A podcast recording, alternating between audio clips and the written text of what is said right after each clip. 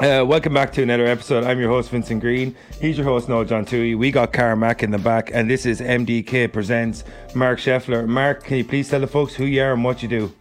Oh, let me see. Uh, my name is Marc Sheffler. I'm 72 years old, and uh, uh, I work for my wife.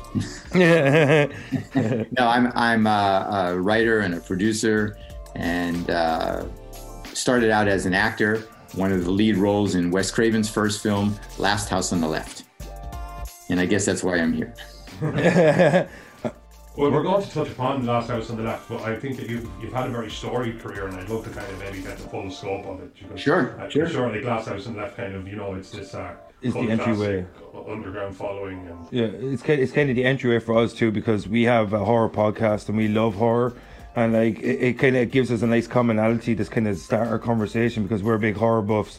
And you started in a legendary horror movie with one of the most legendary horror creators that's ever existed in Wes yeah, Craven. You know, film, which is now yeah, exactly. Like you know, so it's a beautiful entryway for us. But we'd love to hear about your, as Noah said, your storied career. Like, but what was it? What was it like working with Wes Craven, even in the infancy of his career? Was it like could you see that he well, had it, this kind of gift about him or whatever?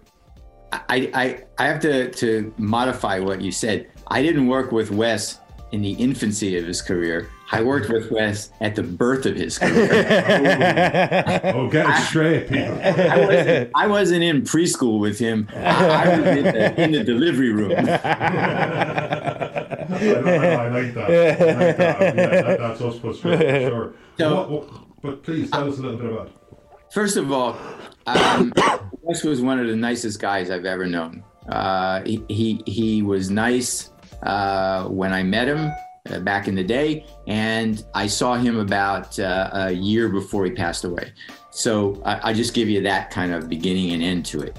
Uh, it. it. was great, man. I was 20 years old uh, as an actor in New York, going around doing auditions and doing stand up, and you know just just doing anything I could to to push myself forward.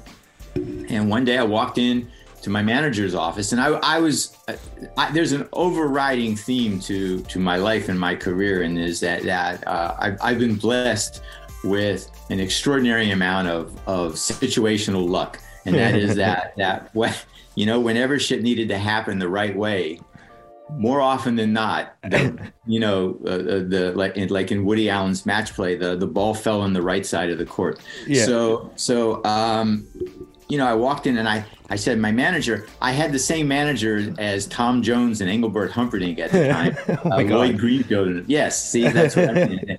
I just somehow met those guys and they liked me and they said so they the, the Dick Towers was was my rep and he what a name yeah. And and and uh, it's kind of redundant actually. so um, I was he a high rise? was he a high rise? he, he, was. He was a very tall man. So redundancy. Um, so so I walked into his office one day and he said, "Hey man, I got a movie audition for you." He handed me a slip of paper that had an address on it and he said, go to this address, ask for two guys, Wes and Sean, read a scene, and we'll see what happens. So I went down and I to the office uh, that, that he said, and I met a tall, stringy, blonde-haired, skinny guy named Wes and a shorter, mustache fellow named uh, uh, Sean. Both of them were like late 20s, early 30s at the time. I was 20. So, so uh, uh, I read a scene, and uh, on my way back to Dick's office, got there, and by the time I had gotten back, they had called and said, "That's the guy we want." And you know, Wes was Wes Craven, and Sean was Sean Cunningham. oh wow. they they went to college together, or they lived together for a long time, didn't they? Sean Cunningham and Wes Craven. I think they were good. They, they were they interacted uh, to me as, as as if they were good friends. That yeah. they, they didn't just meet each other. They were they were pals. Does it seem a bit surreal now when you think of what Wes Craven actually is to the horror world? And Sean Cunningham, the guy created Friday the Thirteenth, like. And see well, that you you met them in this kind of like, oh, these guys seem nice, but it's Sean and Wes. Yeah, yeah, yeah, you know what yeah. I mean? Like, yeah, it's so weird. So, so um, when I saw, I told, I mentioned that I saw Wes about a year before he passed.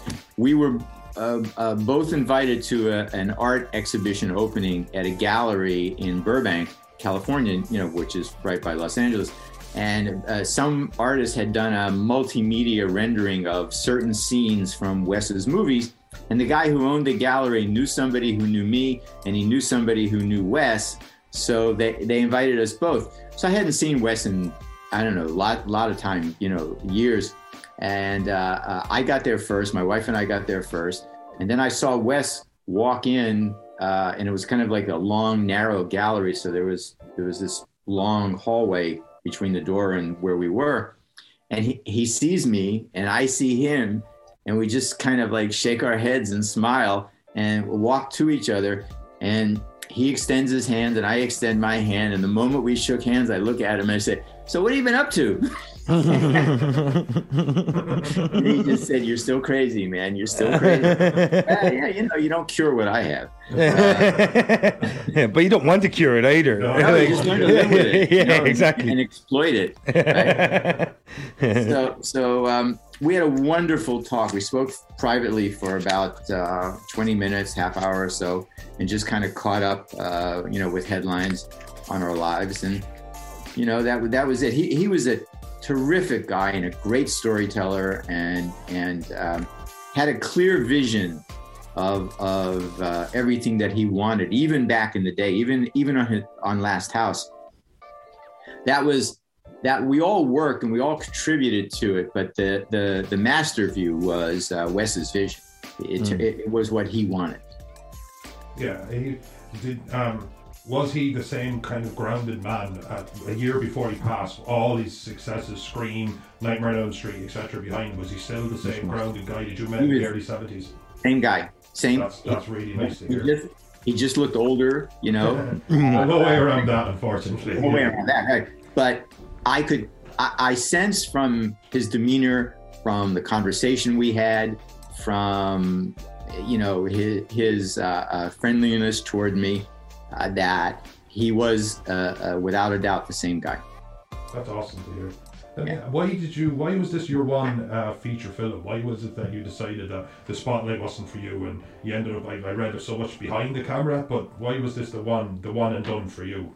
Well, it, it, it wasn't that it was one and done. It was it was that it was one and uh, and and, and opened my eyes uh, uh, and planted seeds in me that that grew into a desire that I wanted to to not just be part of a story. I wanted to tell the story, which is why I uh, uh, took a turn into you know uh, well, sort of why I became a writer. It's not the whole reason, but uh, it, it's the it's the mature explanation of why I became a writer. There's an immature reason, but Yeah, no, no. Do you do you think that's why a lot of actors, um, as they kind of mature in their career, either become writers or become directors? Because instead of just being a part of the story, they want to kind of get into the nitty gritty of creating the story itself or molding the story.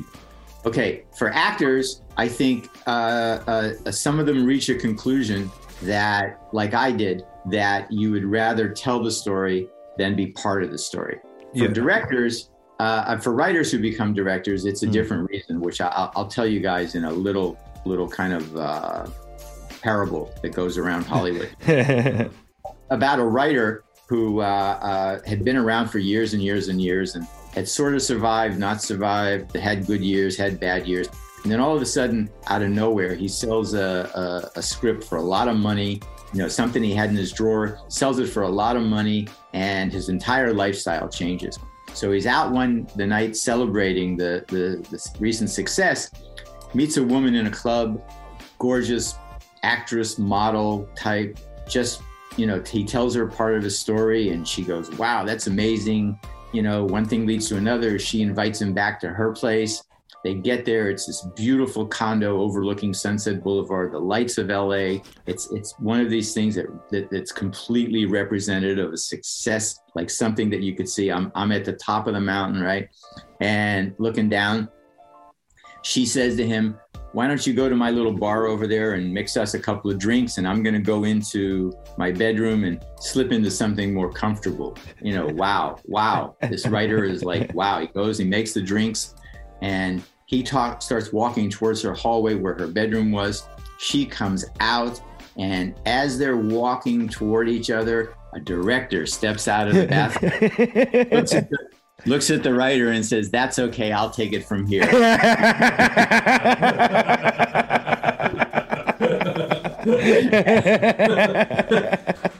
that's, that's, brilliant. that's why writers become directors.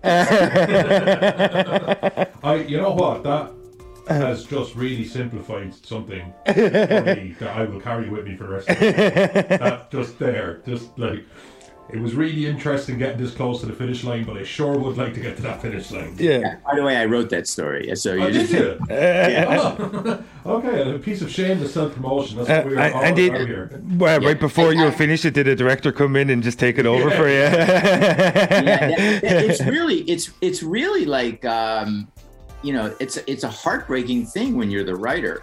You know, I I've I've been on the set of lots of stuff that I've written, and uh, on the sets rather of lots of stuff that I've written, and I see directors at times, not everyone, but but especially in sitcoms, because mostly in in in sitcoms, uh, directors are are traffic directors. They're not really you know they, they take their marching orders from the executive producer because that's that medium that's not like film so so um, you know I, I i as a as a comedy person who hears comedy lyrically and as music uh, i i've often watched performances go by where direction good direction would have or informed direction would have gotten more laughs out of a scene or more laughs out of a joke.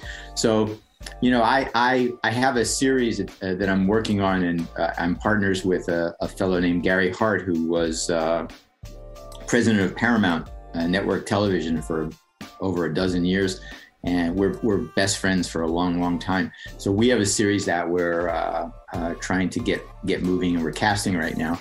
Uh, and I'm gonna, you know, I'll be the executive producer on that, and any director I hire will, you know, as as pro forma take take his or her orders from me. But in film, it's the director who's the boss, and the writer is like, uh, you know, somewhere below the craft service guy. You make me kind of put in my head like uh, Charlie and the Chocolate Factory, The Shining. Like Roald Mhm. Dahl wanted his name off of Charlie and the Chocolate Factory. He absolutely Yeah. despised the, the Shining. You know, famous falling out between Kubrick and King. Uh, and, and while I've never like wrote something and had it adapted to film, I, and I obviously don't understand what that's like. But obviously, the picture that's in your head, you wrote it. So the picture that's in your head is by default right. I feel as in this Well- is the world I built, and it's just not. No, the- I agree with you, but in in the in the in narrow scope, I disagree experientially, and that that's because uh, uh, often uh, uh, writers are compartmentalized into that written word thing, and directors uh, are compartmentalized into the visual of it, right? Into what are the what are the pictures. So there are there there have also been times, lots of them, where a director will take the written word and three dimensionalize it and expand it, and it becomes something better than what was on the page. So you know every every incident is kind of different. In theory, you're right. You know it's what what you said, but yeah, as a writer in a in a in a medium like film or television, uh, you have to understand that once you write it, you give it up to somebody else who's also an artist, and they that person needs to bring to the table what they were hired to bring. And you know, and sometimes it's it's good, and sometimes it isn't, and sometimes the direct director and the writer have conflicts. But you know, ultimately, it's a collaborative medium, and everybody at the end of the day wants the the, the most entertaining product uh, uh, that can be produced. So, you know, This makes me think of, a question that brings it back to as, as, as that. When that film came out and it had obviously controversy around it because there was scenes of sexual violence, there was kidnap, torture, there was murder, you know, all of that kind of stuff. And it was 1972. There was obviously the, the shock factor that we have now with hostels and saws, but it was it was quite big news at the time.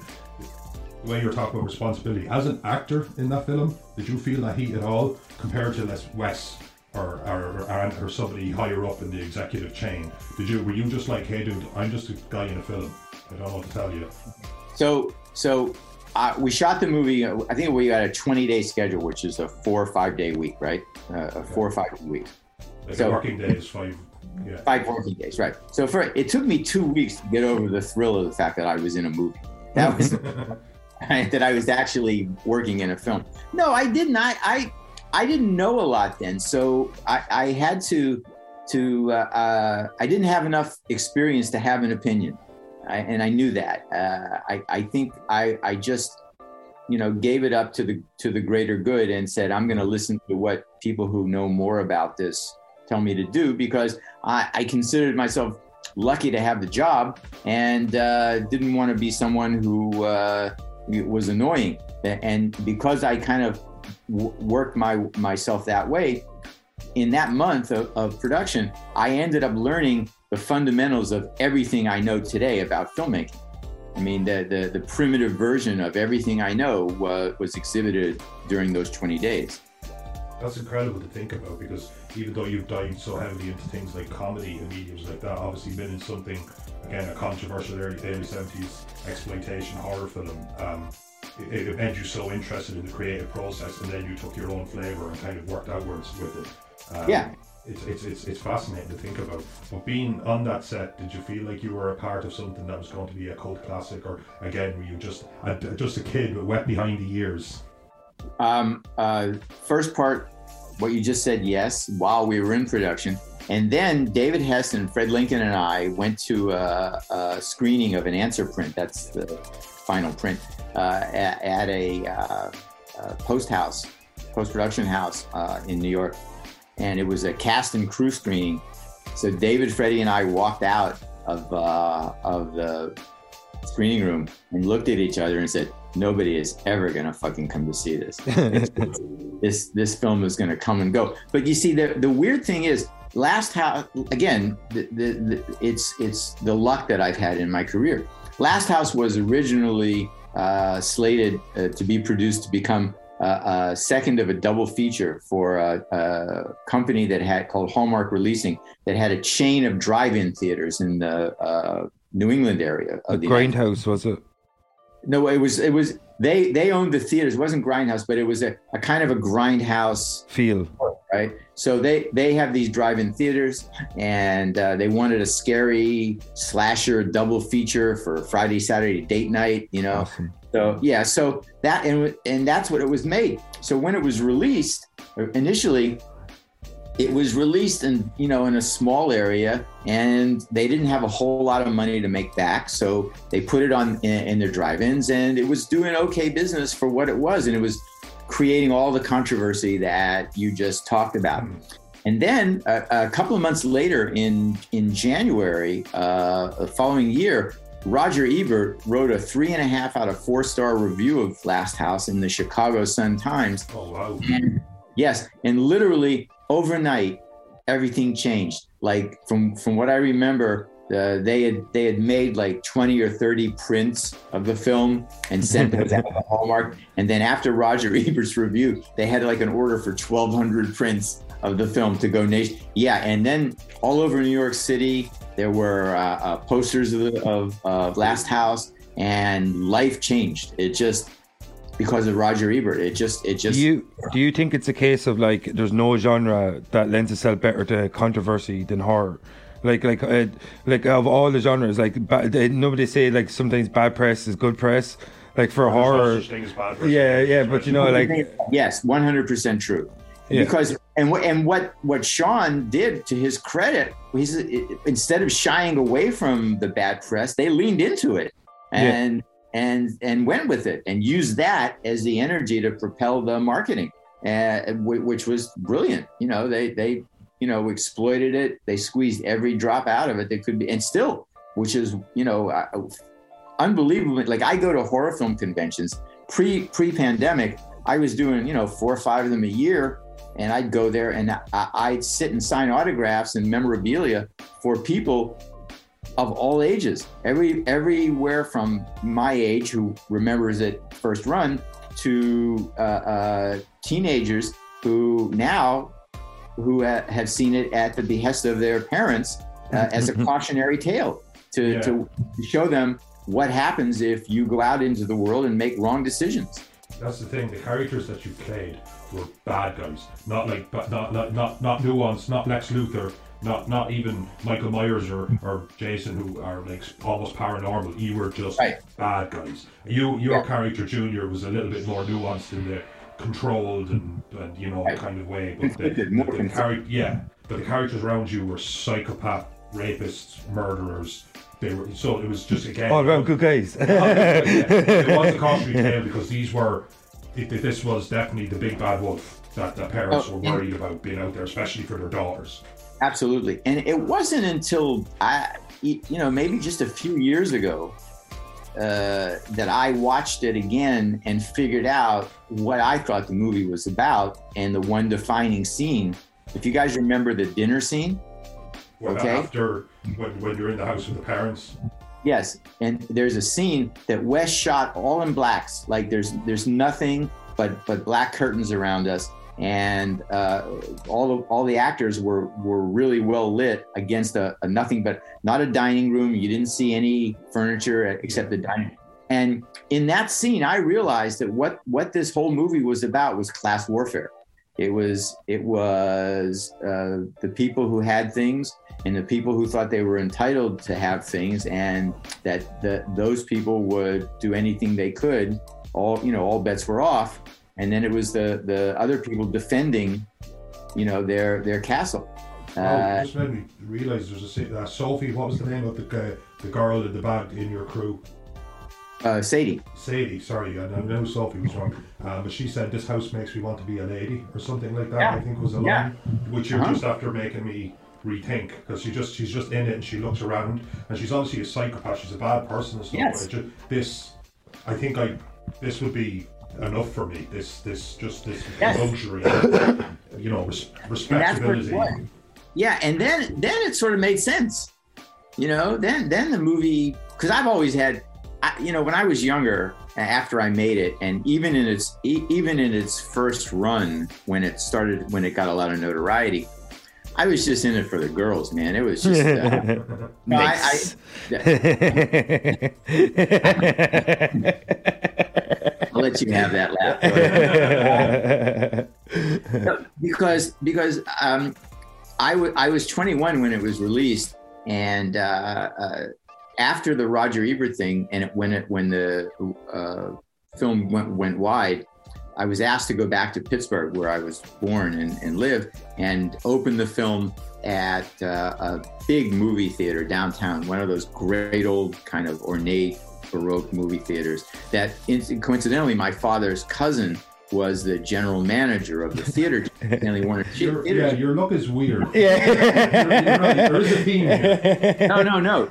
I'm going to digress here for a sec. But but my series, the series that I was telling you about, is called Those Seven Years.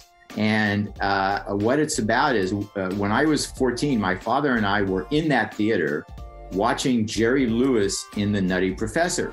And as the film ended and the credits were rolling, uh, I, I made some comment to my dad about, wow, how, how great it must be to be in the movies and, and what a life Jerry Lewis must have. And my father just looked at my father was like this very out of the box aluminum siding salesman character. And uh, uh, he looked at me and he said, Well, maybe you'll find out one day. And I said, Well, what do you mean? He said, You're funny. You know, you make people laugh. People do that every day in the movies. Why not you? And I didn't really have an answer for him. So we made this kind of little little deal, right?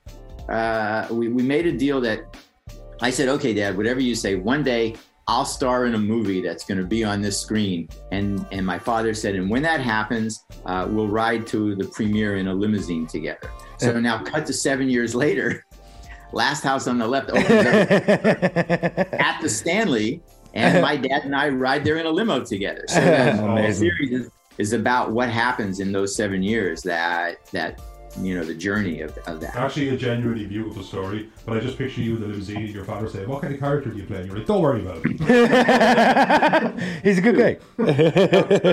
the picture opens up in uh, in uh, Pittsburgh, and quite you know surprisingly to me, there were several girls in my high school graduating class who, a scant three years earlier, would not give me the time of day. Right. Well, now they were willing to give me the time of day and a whole lot more. And I remember being with one of them, and and in the middle of it, I had this thought. I said, "Wow, what a career choice!" So so what happened was, you know, all films have a life cycle. So, you know, Hmm. in a shelf life. So, you know, it went up and had a peak and dropped down very quickly.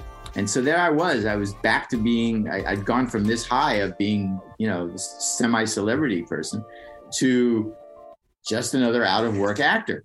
So one night I'm, uh, I'm uh, at a party and, and, and my, my um, uh, uh, sex life was just like dead. It was just like, from being being flooded to being you know dry as a desert. So uh, I'm at a party and uh, um, I watched this guy who didn't look any wasn't any better looking than I was with this beautiful model and he's I lean in close and he's saying. Well, yeah, I'm fleshing out my concept and I'm uh, uh, looking for my character arcs and you know, I believe I've got the all my act breaks where I want them, and then what I've got to do is kind of weave in a subplot and an underlying narrative. and this girl is fucking hypnotized, man. It was like, wow, just staring. And they end up leaving together. I see him take her by the hand, and they walk out the door. And I had an epiphany. I said, I could do that. I could tell girls I'm a writer. So I did. I went, I bought a bunch of books, and I learned you know, I took my, I gave myself a quick tutorial on writing words and, you know, the, the jargon of the, the profession. And I, it was, you know, I was going around to parties and doing that same thing. So one day I'm, I'm in a, a commercial audition uh, in Manhattan and the director was a fellow named N. Lee Lacy. I don't know if you guys ever heard of him, but do you, uh, do you follow American football at all? You know anything about American football? A little bit, Okay, so there's a very famous commercial with a, a an older NFL championship player by the name of Mean Joe Greene. It's a Coke commercial with Mean Joe Greene In the tunnel. yeah, Yes. we know the- we know the one. Yeah.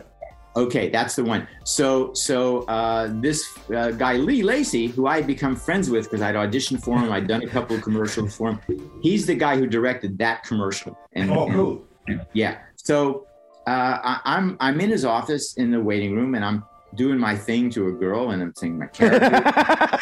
um, uh, talking to an agent on, on the coast, you know, and I, I had it all. I, by that time, I had it like down perfectly. It was it was a, it was a solid hunk of material. So uh, uh, I'm talking to her, and then I get feel a tap on my shoulder, and I turn around, and it's Lee, and he said, "Hey, listen, I want to read that when you're finished." So I said, "Hey, uh, let me let me tell you something." So I took him aside and I said, "Look, man, I, I I'm not really writing anything. I'm just doing this to get laid. That's it. Do it for the girls." So he said to me, "Does it work?" Yeah, nearly all the time. He said, "Then you're an idiot." And I, I said, "Why?" He said, "Because you know, you need to use this for a much better purpose. You know, don't use it for evil. Use it for good." Oh, Obi Wan came in. yeah, yeah. So he said, I want you to write something. I want you to actually write something. So I ended up writing a script, which he did give to his agent in Los Angeles, who sold it to NBC. And that's what moved me to California. So it again, I go back to this quirky luck that I have that at the right moment in time, uh, when something needed to happen to to get me uh, uh, forward, it happened.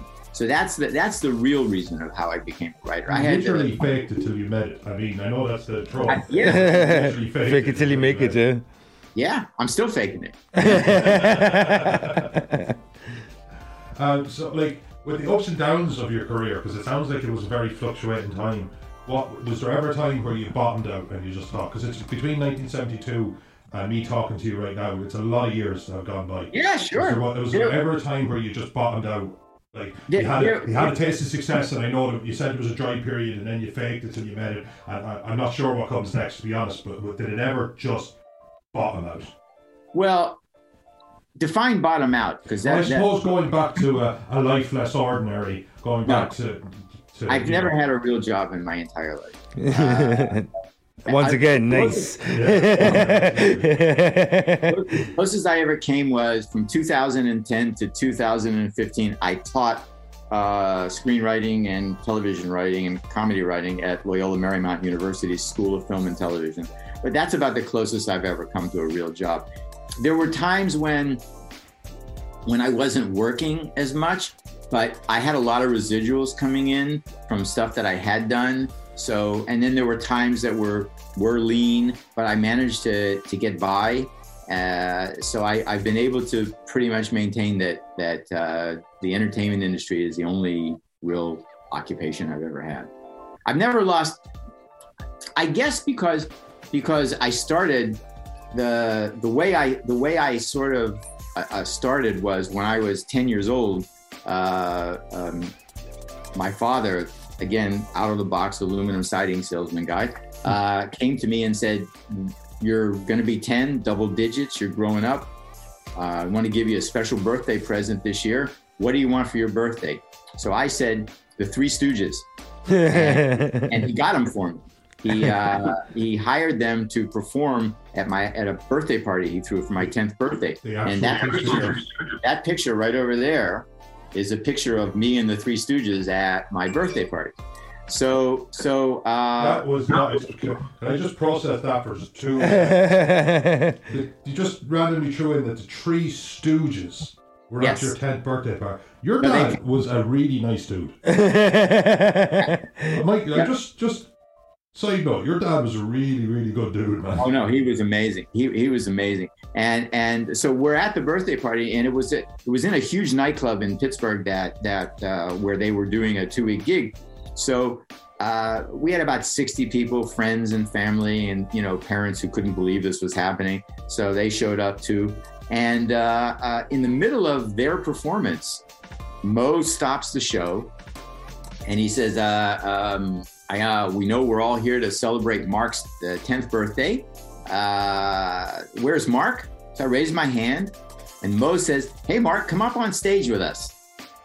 So I went up on stage and I knew all of their stuff. I knew all of their material because I was a rabid Three Stooges fan at the time.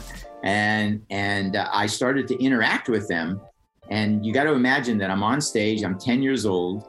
Uh, uh, I've got lights in my eyes. I can't see the audience. I'm in front of a microphone and I'm getting laughs and applause and laughs and applause. And suddenly Moe puts his hand on my head and says, I dub you the fourth stooge. Huge applause. And at that moment in time, I, I, I, I closed my eyes, I believe, and I felt this warmth, this embrace, this, you know, must be what doing heroin for the first time. Yeah. I, was, I was about to make a joke about you know like that you know to say the first time's free a kind of joke about that yeah. that first time uh, of just because I, even, I got a chill when you said that. I mean that's that moment. Yeah, that moment changed my life. It changed my life. That moment aimed my life right? It, it, it, I think it both. I think it was on a. I think it, both. Did they um did they jip you on the royalty checks? Did you see any Stooges yeah, money? Did you see any of that Stooges? Any of that Stooge money afterwards? Yeah. No, no, did they, no, they gypped I, you? oh. oh. I, I was um that that from that moment forward. Uh, everybody, you know, my I like my my father passed away, but my father's younger brother, who's alive, is like 93 years old now, oh, and awesome and yeah, and he tells me that uh, when I was a kid, all I wanted to do was watch stand-up comedians on TV and do, com- you know. He said that's all you ever cared about, and and I guess yeah, like nobody in my family who you know is surprised that my life ended up where it did. That well, sure, of course. You know, all my friends. I'm still friends with a bunch of guys that I grew up with, and they're none of them are surprised. You know, such, you actually are even just talking to you. Clearly, you're very funny, guy. But I, I, I'm surprised that because obviously the writing was what really spoke to you. But it sounds like there was probably a little bit of a performer in you. You definitely explored your creative side more than you explored your performer side. Or, or I, I'm, I'm, I don't know your life. I'm sorry, I'm speaking out Okay, so so when I got to LA after I sold that script, uh, um, I had William Morris Agency as my agents, and one day in a meeting, they said to me, uh, uh, "Well, what what else do you want to do besides write? You know, pilot season isn't for a couple of months. We, you know, there's nothing really going on till then. What do you want to do?" And I said, "Well, I did a lot of stand up back in New York, you know." And I told them my history that I, I had worked for a comedian, a, a, a pretty well-known comedian on the on the East Coast of the United States, and that I became part of his act. And I did about 150 club dates with him, and then ended up with two weeks at the Copacabana. And uh, um, they said, okay, so they called Mitzi Shore at the comedy store, woman who owned, owned the, the comedy store, and told her about me. And she said, well, I don't know who he is, so I'm not going to make him a regular, but I'll give him a time on a Monday night. Monday night was potluck night, open mic night. So, so instead of having to stand in line and, uh, you know, take that chance, she, she, as a favor to William Morris, gave me uh, like uh, uh a, a 9 30, 10 o'clock, a pretty good spot. So I went on and I, I did really well. You know, it wasn't wasn't uh, uh, like brilliant, but it was Well, competent. Thunderous applause, but you got you, But- you did yeah, job, yeah. because because to backtrack a bit, I started hanging out there a couple of weeks before the time that I had what you know uh, I knew it was going to be, and I saw comedians. I saw like Tim Thomerson and Steve Bluestein and Paul Mooney all at the same on the same show. I shit my pants because that Catskill Mountain shit that I was doing, it wasn't going to fly here. It was just, you know, way, it, make, it would make me look like I'm 90 years old. I didn't want to do that. So I had to write a whole new five minutes, which I did. That was much more current, much more California, much more, you know, on, on cutting edge stuff. And like I said, I went on, I did it, and it was fine. So they invited me back. On the second night, uh, I do, had done some rewriting because I recorded my set and I fixed it and tweaked it, and it was incrementally better than the first time. So they invited me back, and then on the third third time, I, I again I go to this luck thing that all the comedians on before me had done really well. So the audience was at a, a, a good level, right? It was it was buzzing, Mm. and uh, I had a like a 1030, 1045 spot, which is prime.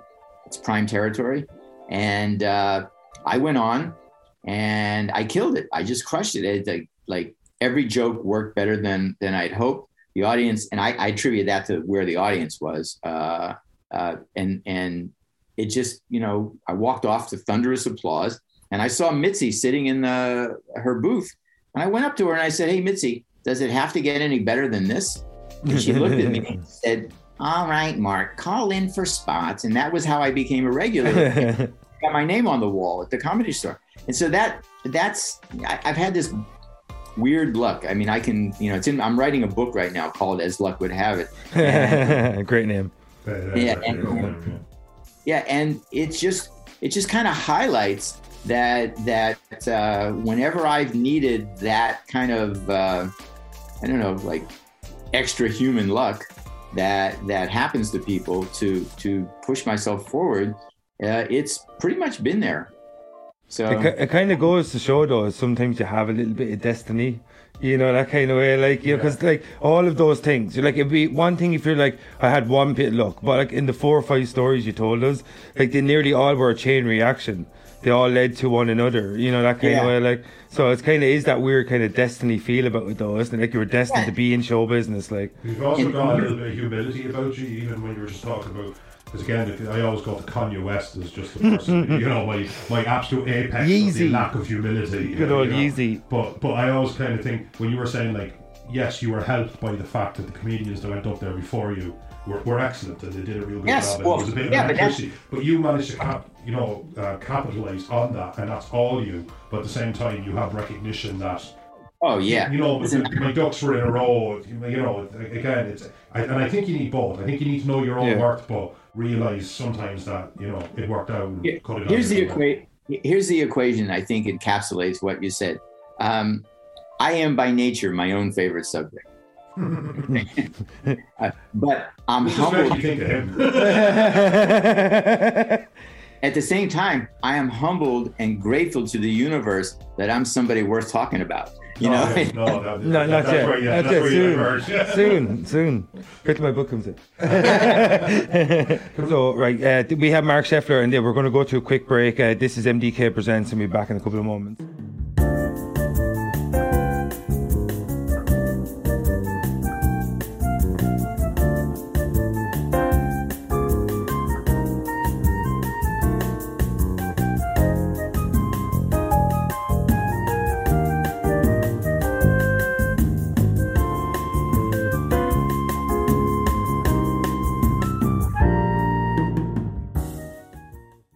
Uh, welcome back from the break, and um, so uh, smooth.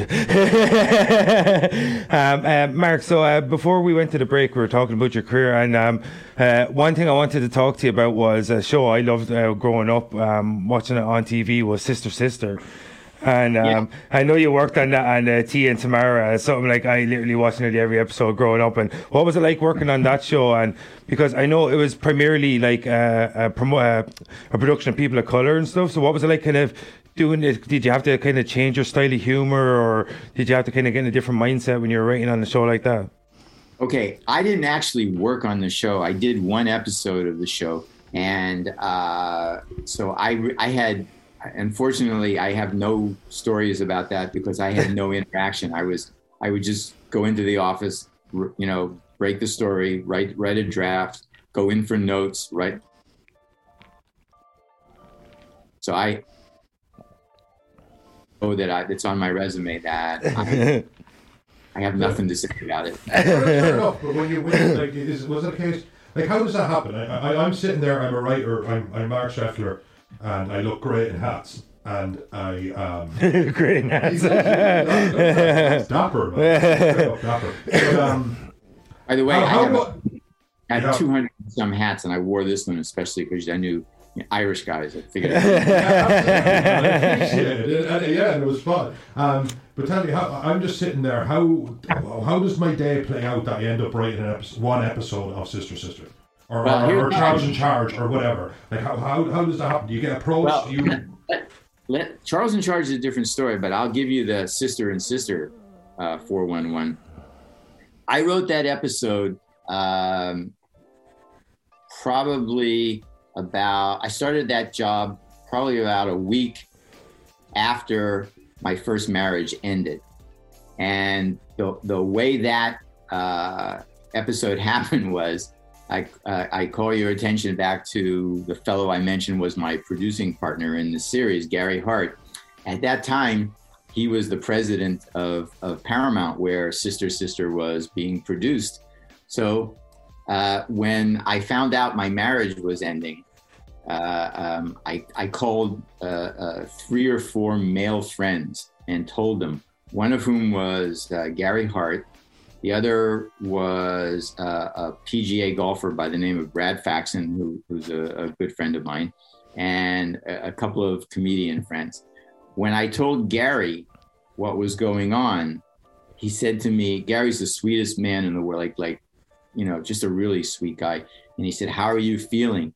And I said, "I can't. I, I'm I'm you know fucked up. I I don't know what I'm gonna do. You know, and I got to get my mind on something else." So he called me back like two hours later and he said, here, I got you a sister sister episode. call, here's they'll call you when they want to do the meeting, but you know, and like that day he issued the contracts, and you know that's how that happened. Uh, uh, Charles in Charge is different.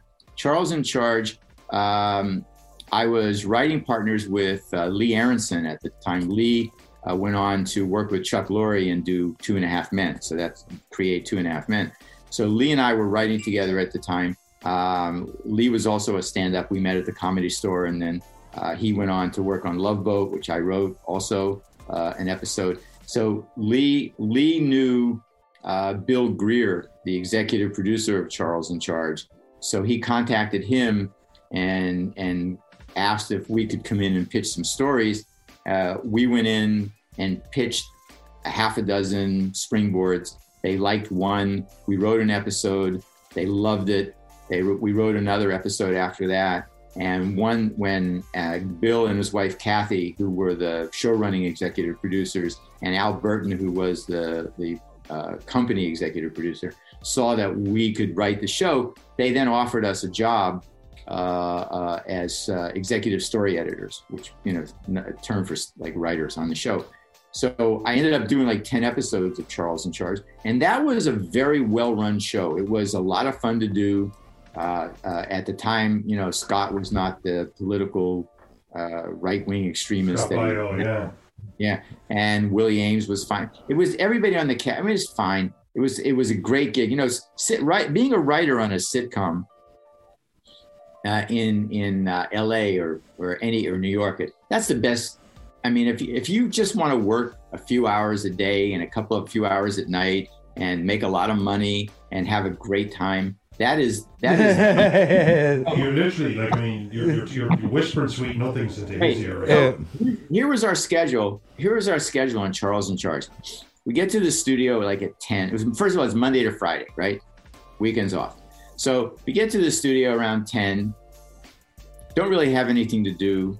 Sit around, play with the machines, uh, take a walk around the lot, Universal, come back, do a little work, look at this week's script, write some jokes for it, uh, go to lunch, uh, come back from lunch, have a, maybe a meeting about something with it, uh, run through it 3.30, 4 o'clock, notes after run through, uh, you're out, you're home like in uh, 10 minutes. So it's, it's like a six and a half hour workday, right? So that, and, and then on uh, a tape day, it's even less than that because you go in and you do two versions of the show, a dress and an air, and you go home. Sorry, could you break down what a dress and then just to, to just to Joe Sullivan like myself. Dress to say. Okay, so the way the way shows were done when I when uh, um, we were doing that is uh, they would have a studio audience for two performances. One one would be a, a, a dress, right, and which means that that it's a dress rehearsal. Oh, It- okay, it- yeah, it's a dress rehearsal, but they they tape it because in case there's something that they can lift out of it, Something Uh, happens, they don't want to miss it. Yeah. yeah, they don't want to miss it. So they do a dress rehearsal, which they tape, and then they take that audience out and they bring in another audience, and uh, they do what's known as the air show, which is the the show that they're going to use as the master for the uh, final version.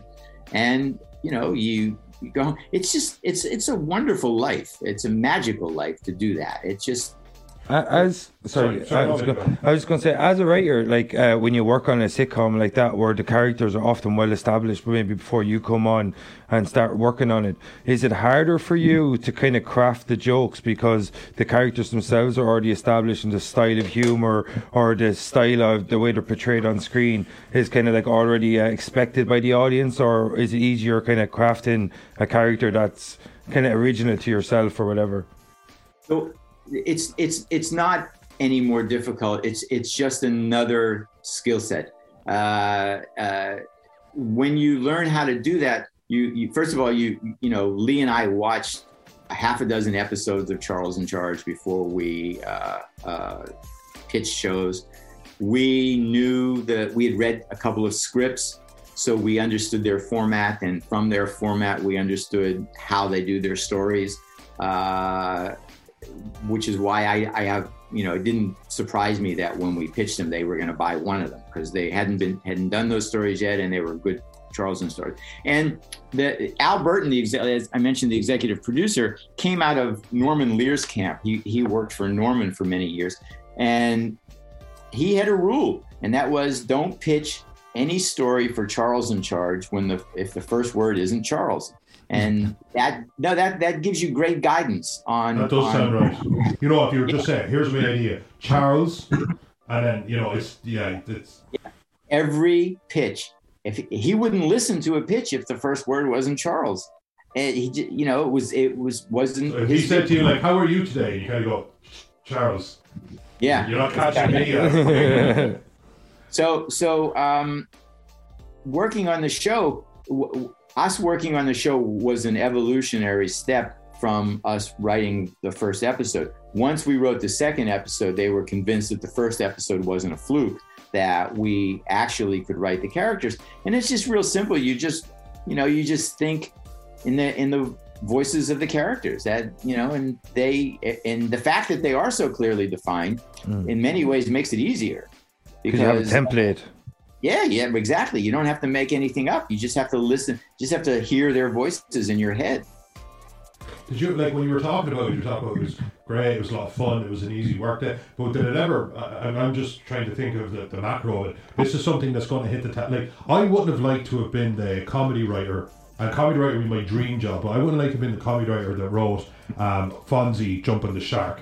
You still put a product out that's going to be That seen was- by millions of people, and if you absolutely shit the bed completely, Right. It could be could be devastating. You know, we That could, would be, that, that, that, that, ep- all of, I worked on Happy Days reunion special. So I, I've seen every episode and I know all those guys and I knew Garry, uh, Marshall, uh, uh, every decision, every, every large creative decision on any television show is the decision of the executive producer. So whatever, whatever, anything, including jumping the shark, my guess is that for whatever reason, Garry made that decision. Yeah, oh, I suppose. Yeah. So you never felt you were like, okay, I wrote this script. They buy it. They don't buy it. They're the only two things in your mind. Not like how it's going to be received when it goes on air or anything like that. Because there's too many people in in the process for you to feel that all of that pressure is. Yeah. I, I, I, the way, the way television scripts are generated, uh, especially in house, meaning from the writers on the show, is that you you come up with half a dozen springboard ideas. You know, like the things that you would read in the newspaper about what that episode is about. That's a log line or a springboard, depending on your you know what you want to call it. So you then go pitch that to the showrunner, to the executive producer. Once they say yes, you start getting paid, and and, and what people what the audience doesn't know uh, is that writers who work on TV shows get get paid twice. They get paid as per their staff position, whether they're staff writers, story editors, executive story editors, co-producers, or producers, uh, uh, and they also get paid individually for each episode. So that's a separate fee. Uh, uh, so once they say yes to to that to to an episode, that then triggers a whole process. And and most TV deals um, are known as step deals, which means it goes step by step. So the first thing you do is once once uh, somebody says, "Yeah, we like that story. Let's break that story and see what it looks like." You then write the narrative of the story, you know, which is a narrative outline of the story that takes it from beginning until end with with little paragraphs that uh, uh, delineate what's happening in each scene. The main And- beats. Yeah, and exactly the beats. And then and then once you that gets approved, then you go from story to teleplay. That's why you see a lot of uh, separate uh, uh, credits that say story by and then teleplay by. But if it's the original writers who write the story and the teleplay, you're just going to see a written by credit. So I, I never, you know, I, I I've always been thrilled to have every job I have. So I that how it's received, I try to do the best work I can. Uh, uh, but how it's ultimately received because of exactly what you said that there are so many people with their fingers in that pie that um I'm just a contributor to it, Mm. right? I'm, I'm, I'm a significant contributor, but just a contributor. Have you ever found yourself holding back on jokes that like you're like, cause you're a stand-up co- comic and you're a, a- a comedy writer? So does there ever be a chance you're like, oh, that's a pretty good joke. I'm going to keep it for myself. Or, yeah, not the time or place. yeah. Uh, not for that reason. Uh, Not for no, not really. I I'm sort of like I'm a reflexive joke writer, so uh, I, ju- I I write jokes every day of my life, and because I see the world a certain way, and the world is a setup for me, and I just provide the punchlines. So I, I just no, I I'm I, robbing I, that. That's a I- I know- t-shirt. I know you- That's a yeah, I've t-shirt right there. now. That's mine. um, That's mine. Um, that the world is set up for me, and I'm just writing the punchline. That's my epitaph. That belongs to me. yeah, that's, that's the way it is, you know. Uh, uh, so, no, I, I think I don't do that. I, I think, uh, you know, I'm being paid to to be me. Just do the and, job kind uh, I, I, I need to honor that. It's But not there has to be a polarity between writing for Nickelodeon and writing for HBO Max. correct. But I, I, I would, I'm not a guy who would write for Nickelodeon. Well, that's fair enough. That's good. Tell, tell me what happened when I was reading your IMDb. I came across something, and it's just a part. It just just uh, tweaked my curiosity. Was uh, what happened with the I, I assume ill-fated Little Shop of Horrors pilot? I was uh, doing a lot of work at NBC, and I got a call one day from uh, uh, Stu Sheslow, who was at that time the senior vice president of comedy, and uh, called me up and he said, "Hey, listen, uh, would you be interested in writing a Little Shop of Horrors pilot?" And I said, "Sure." So I made a deal. I think it was Chuck Freeze was the company at the time. I don't know what happened to it. I wrote it, and uh, you know, uh, nothing ever happened. Yeah, Developmental hell. It wasn't development. Yeah, did it just just just fizzle out from from your perspective? Did it just fizzle out there? You put you get it over and nothing came of it. Yeah, because even if they didn't like my script, they would have hired somebody to rewrite it. And if they were if, if they were dead set on doing it, it would have gotten done, and you know my credit would have shrunk considerably. But still, it would have it would have done uh, uh, gotten done. So I don't know. I, those are decisions that at the time way above my pay grade. You know, I, I and I knew that. And I again, I was just, I you know, I, I was thrilled to be doing this. You know, by that time, I had I, I'd gotten myself a nice little house in Laurel Canyon. I was mm-hmm. driving a nice car. I was out partying. I was I hadn't yet uh, uh, given up stand up completely, so I was doing stand up and uh, hanging out. I mean, it's just you know, just that party that I say party life, but it really wasn't a party. It was just a, the the lifestyle that I led, and, and my, you know me and a lot of other people.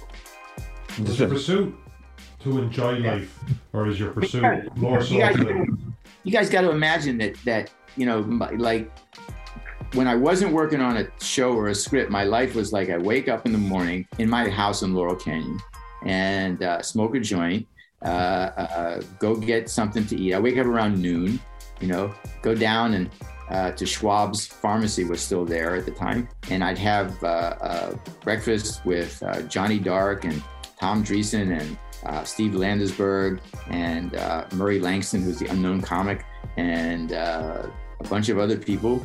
Come back, smoke another joint, write some more jokes, take a nap, wake up about seven, make something to eat, uh, uh, get dressed, go out, hang out at the comedy store with Robin Williams and David Letterman and Jay Leno and Tom and Johnny and, and you know Michael Keaton and all these people and yeah, uh, just, just yeah. Robin Williams. It's called Sundays, man. We all have. yeah, right. It was like you know Tuesday through Saturday, right? Yeah, that's me, Letterman. That's him calling me now, boy. I'm, I'm with you. I'm not going to take it. yeah, I tell you a funny. Uh, digress to a funny Letterman story. Um, there, there was uh, a, a we had comedy groupies at the store, like these and they're just as good looking as uh, um, music groupies. Uh, and they would just hang out, and they would, you know, these girls would just fucking love comedy and love comedians. So w- once I got to the comedy store and and had you know been on stage a few times, I realized I never had to go to a singles bar the rest of my life. this, is, this, is, all I needed, right? So you you know how like singers are on stage, and if they're uh, women that they that they you know uh, want to uh, uh, mess around with, they'll see them in the audience and they'll start crooning them, they'll singing their, their song. Right, and there's you know, and then the whole audience blacks out, and there's just a spotlight on the girl. So uh, uh, it makes me think of Courteney Cox and Bruce Springsteen, you know, or yeah, yeah, yeah. Exactly, exactly. So comedians do the same thing, only they do the setup to the audience and the punchline to the girl. Ooh. So, yeah. I like that. Yeah. So, uh, um, what happened was I was in there one night on stage, and there was a girl in the audience. There was a girl in the audience, and uh, um, I was doing that, you know, was, I was I was doing that thing, and afterwards, as I suspected, she uh, uh, got to me right after. You know, it was one of these things where you don't have to worry about separating the girl from her friends, as she separated herself. So, has wandered off from the pack. yeah. So so um, um, we end up back in my house, uh, which is great because I had my house was like a minute and a half uh, from the store, and uh, after you, you know what? She looks at me and she said, uh, you know, I, I, think I should tell you that I'm seeing another comedian. And I said, okay, you know, first time we're together, no one's making plans here, you know, have, live your life. So she said, well, don't you want to know who it is? And I said, no, not really. Yeah. Uh, uh, doesn't really interest you me. met her an hour ago. yeah, yeah, yeah, right, right. She said, well, I'm going to tell you anyway. It's David Letterman. and I said, Oh, okay. And uh, she said, Well, you don't have anything to say to that? I said, Well, yes, I do. And she said, Well, what do you have to say? And I told her, I said, I admire your range. and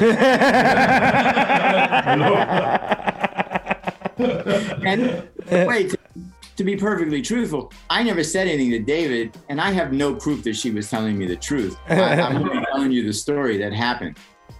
You know, I just wonder if it's the comedian version of it's like, is he funnier than me? it's not the size of the funny, it's how you use it. it's funny you mentioned that. I, among the guys that I hung out with on a on a regular basis there, which would include David and Leno and Robin and and uh, uh, Tom and, and Johnny Dark, and we didn't really have. Um, you know, we weren't competitive with each other. We were all so different. Yeah.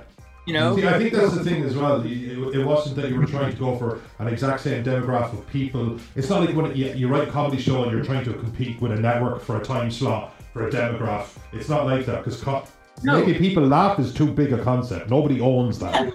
Like we we we weren't in competition. There was no we because we used to play softball together and and and hang out and we, there was this this I hate to use that that overused word camaraderie, but that's about that's about really what it was. Those of us those of us who were part of the uh, original class of 77 right the, the, guys who were there before the strike and then after the strike uh, in 79 we we uh, we were a, a fairly tight-knit group uh, and none of us were we, we would support each other. You know i remember we we would go a bunch of us uh, many nights would go to the there was a hotel next to the comedy store then was the hyatt house. And we would go there after the store closed and go over each other's acts and sit there and help and say no you could do it better this way do it better that way. Uh, uh, so there wasn't there wasn't that thing which is I and I never like you know, what am I? I mean, mention this to David, right? If you can imagine that scene. Hey, David, are you fucking this girl named Nancy? He's probably like, you yeah, know, forward him. yeah. yeah, right. Exactly. Yeah, so, yeah. never said anything. And again, I have no actual proof that she was telling the truth, but I suspect she might have been. Yeah. also, it doesn't sound like it really mattered to you because it doesn't sound like you were competitive in any aspect of it. Any facet. Yeah. I mean, well, I suppose if I, if I was to do something like that, I'd be thinking, I hope people laugh. And yeah. that yeah. not it. Like everything else will fall in place if that works. It's That's not really all say, It's not like trying to build a business empire where you have to like you know steps and plans and five year plan. If you make people laugh, I'd imagine that it'll play. If you were saying that you went up and you had a killer set, and then you were able to approach her and go, "Well, did I get the job?" You know, like is that enough? And she's going, "Call in for a slot." You made people laugh and the chips fall where they may. That's so. it. See, see, success and everything that that brings and means is merely a byproduct of making people laugh. You know, in comedy, that's it. If, if you can make people laugh consistently on cue, and you're you know, and you're good at it, and uh, uh you know that things just happen. It's just you know, if you you you do that in the right place, it's going to happen.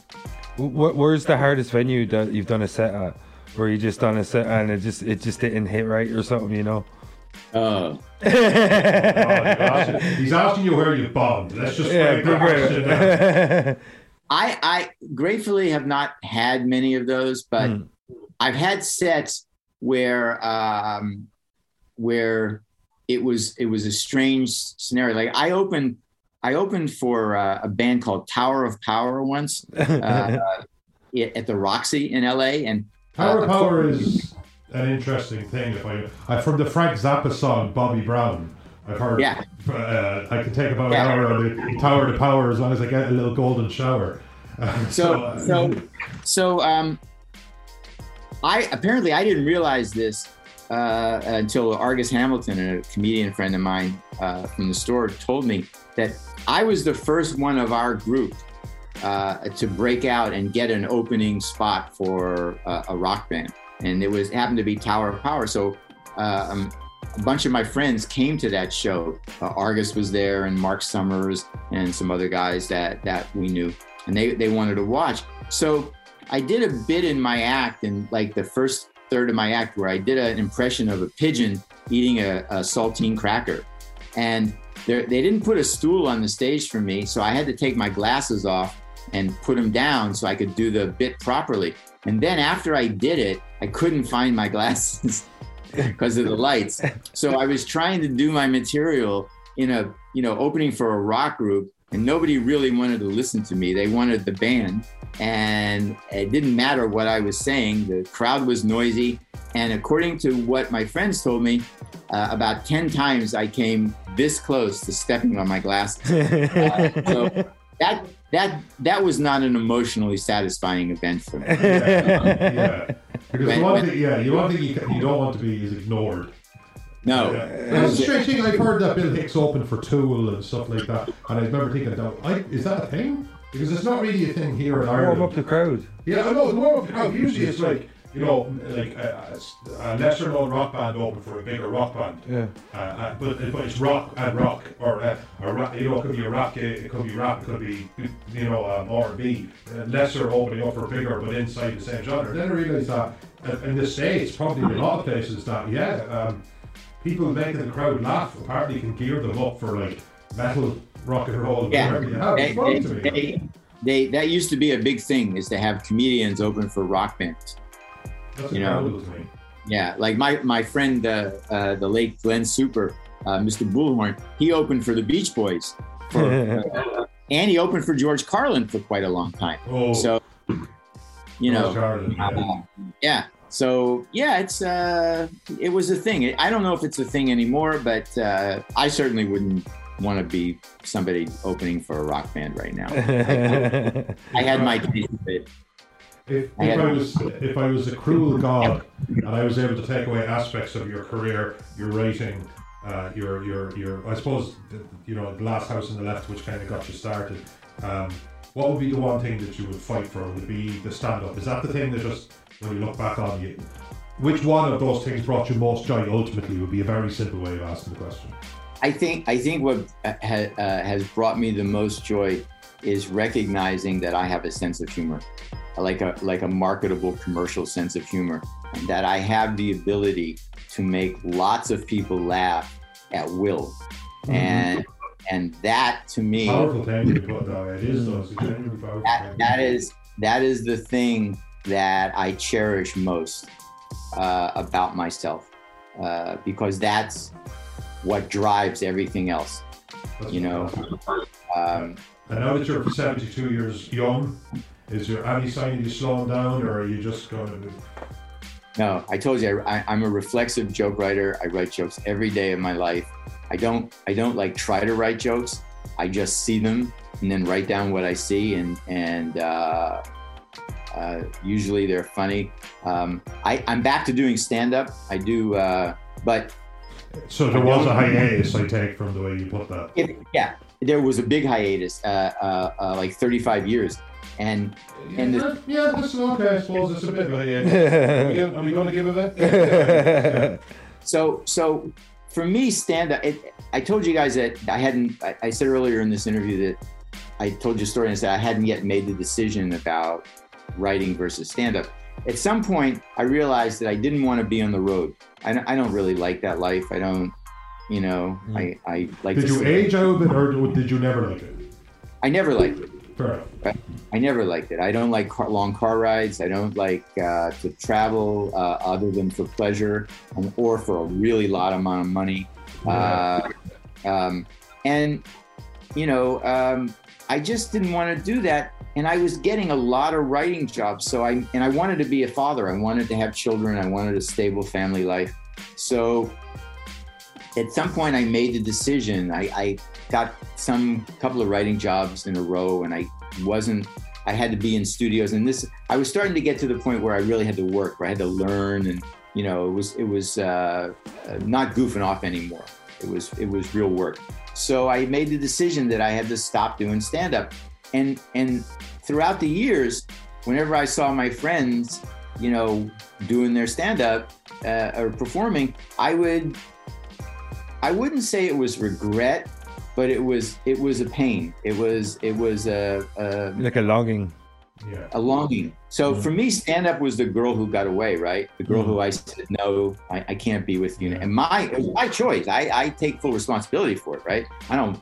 It, it- I did it, and I and I knew, and I did it with open eyes and everything else. But still, you know. So in in 2015, I was in a really bad accident. I got hit by a car uh, walking home from a grocery store to, to my place in LA, and uh, I, I, was I was hurt really badly. I had broken bones everywhere, and uh, I was on a lot of pain meds. And the interesting thing that happened uh, was that every time I'd get my medicine, my pain medication, uh, my mind would go back to 1977 when I was at the comedy store, and I would just kind of relive those days of doing stand up, and and that was palliative for me. That took away the pain. That that that helped me more than the medicine. The medicine was just helped me get to that place inside my head, but the the memories are what kind of like numbed me to the to the pain that I was having. So when I got better and I got a little more ambulatory, I started hanging out at the comedy store thinking that, yeah, maybe I'll go back and do stand up. So I watched and I listened to the audiences and I listened to the comedians. And I came to the realization that uh, no one was going to give a shit. No one was, you know, so what? I had a great career. There are new people. Nobody fucking cares. Uh, get real. So I put it to bed, right? I said, just you know worry about some writing. I'm writing a book. I'm doing some things whatever working on that. So i don't know it must have been like two years later year later uh, i was in my shower and i just had one of those self-evaluation moments man. I was taking a shower and i was just looking at myself and i said ah fuck man just I really get down on myself for giving up stand up because it's I can't express to you guys the thrill that that there is when you're on stage and you've got a microphone in your hand and you're just talking and everybody's reacting. It's like yeah. you have the, you know, they're in your tractor beam and and you know if you if you're really good, they're not going to get out of it until you let go. So I got out and I said to myself, my beard was I just shaved my beard. My beard was like down to here, and uh, um, I, I, said, "You're just like this skinny old, fucking used up Jewish guy. No one shit, you, know, you piece of shit." And I got, and I looked out at myself in the mirror and just really was down on myself. And yeah. and uh, all of all of a sudden, again, that fucking luck that I have. I, I, I looked at my image and I had a twinkle in my eye, and I saw it. And then I had a thought, and I looked at myself and I said, don't come, don't don't go away. I'll be right back. So I ran, I ran into my uh, uh, bedroom and into my closet, and I put on a, a, black suit with a white shirt and a black tie, and I have a hat collection I, I mentioned, and I, I put on a big fedora, and I walked in to my bathroom, wiped the fog off the mirror, and looked at myself, and I said, "Now." wow, that's awesome. I go on stage, as you see, as El Yid, uh, former kosher chef. and I created a character in that instant that was uh, a combination of my maternal grandfather and uh, the rabbi of the synagogue that, that we belong to. So uh, I, I said afterwards, uh, maybe this is real, maybe it isn't. So I, I ended up writing for six months uh, this character. I wrote joke after joke after hunk after hunk after hunk. And at the end of six months, I was convinced that I wasn't like blowing smoke up my own ass. Uh, I called up a young kid who I knew who ran an open mic and I said, Hey, I need 15 minutes. I'm going to show up as a character. He said, Hey, just come on, man. I- I'd love to have you. So I went to this guy's place and I went on stage and I did 15 minutes and it fucking worked. And mm-hmm. the audience did what I thought it would do the moment I walked on stage. They shut up and started to listen. Yeah. That image alone ma- makes people quiet, it makes people listen. So, uh, from 2017 until the pandemic, uh, uh, whenever I was in LA, because my wife is a Colombian woman, and prior to uh, uh going prior to the pandemic, we were spending three or four or five months a year with her family in Colombia. So whenever I was back in LA, I, I kept my beard real long mm. and uh, uh, I would do stand up. And it was really working. I had done some shows. I did a show in New York. And then the pandemic happened and everything got stopped. Uh, but I wrote, I kept writing. And then October 9th of this year, just a little over a month ago, uh, I did my first show since. I did 25, 26 minutes, and I got 25 applause breaks. Jeez. And Oh wow! yeah, I know it's This on. It's character on does it does it does it play on your faith? It, it sounds like it's the kosher chef, the long the long beard and stuff like that. The, I- self-depreciative humor. It sounds like perhaps. Well, it's what it, it isn't really because I I am personally not very observant, right? Like I'm I'm sort of an atheist. Uh, yeah, same. Or, yeah, yeah. we're both Catholic boys, but like yeah, we're- Yeah. Uh, atheist as well. yeah, atheists. Yeah. So so so um, what I try to do is write material that's um, culturally evocative, but nothing really religious. I don't. Okay, yeah, Yeah, I don't get into the religious aspects of anything. yeah, not, not Uh, the faith side of it, just the, the cultural perspective of it. Yeah, and then I blend, you know, I blend m- a- a- aspects of my life uh, filtered through that prism, right? As if it was part of his life. And uh, yeah, it's it continues to work. I just shaved because I got tired of waking up with hair in my mouth. Oh, yeah, I, I've done the long beard. I go to sleep and I wake up sucking on a carpet. So uh, But um, hey, Marc. So uh, can I ask you one uh, question before I let you out? Here is um, it, uh, you started in um, horror, and uh, you've gone on, and your career has expanded into comedy throughout the, years. And at the moment, we've seen a kind of a, a resurgence or a surgence of.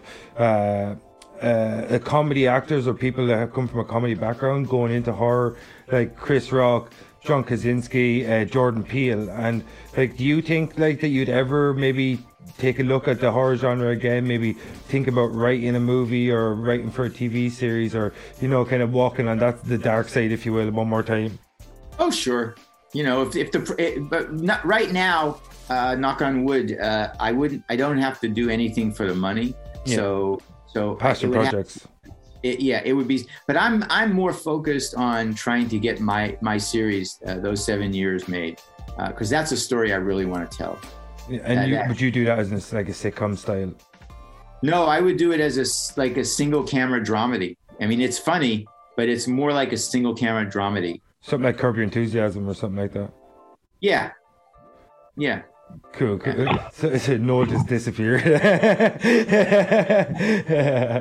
Obviously, it's something I said. Uh, he's got baby bladder. He's he's, he's the worst. He's the worst. But um, yeah. So uh, Noel, you just disappeared before we are going to end the show. So like, you know what I mean? Call baby bladder. It's a very real issue. the only thing missing was him yelling, "Check, please." but um, so yeah, Marc. So so you think like the only way you'd ever really step back into horror genre if it was something that really you felt passionate about, and otherwise you kind of st- see yourself kind of sticking in the more comedy realm.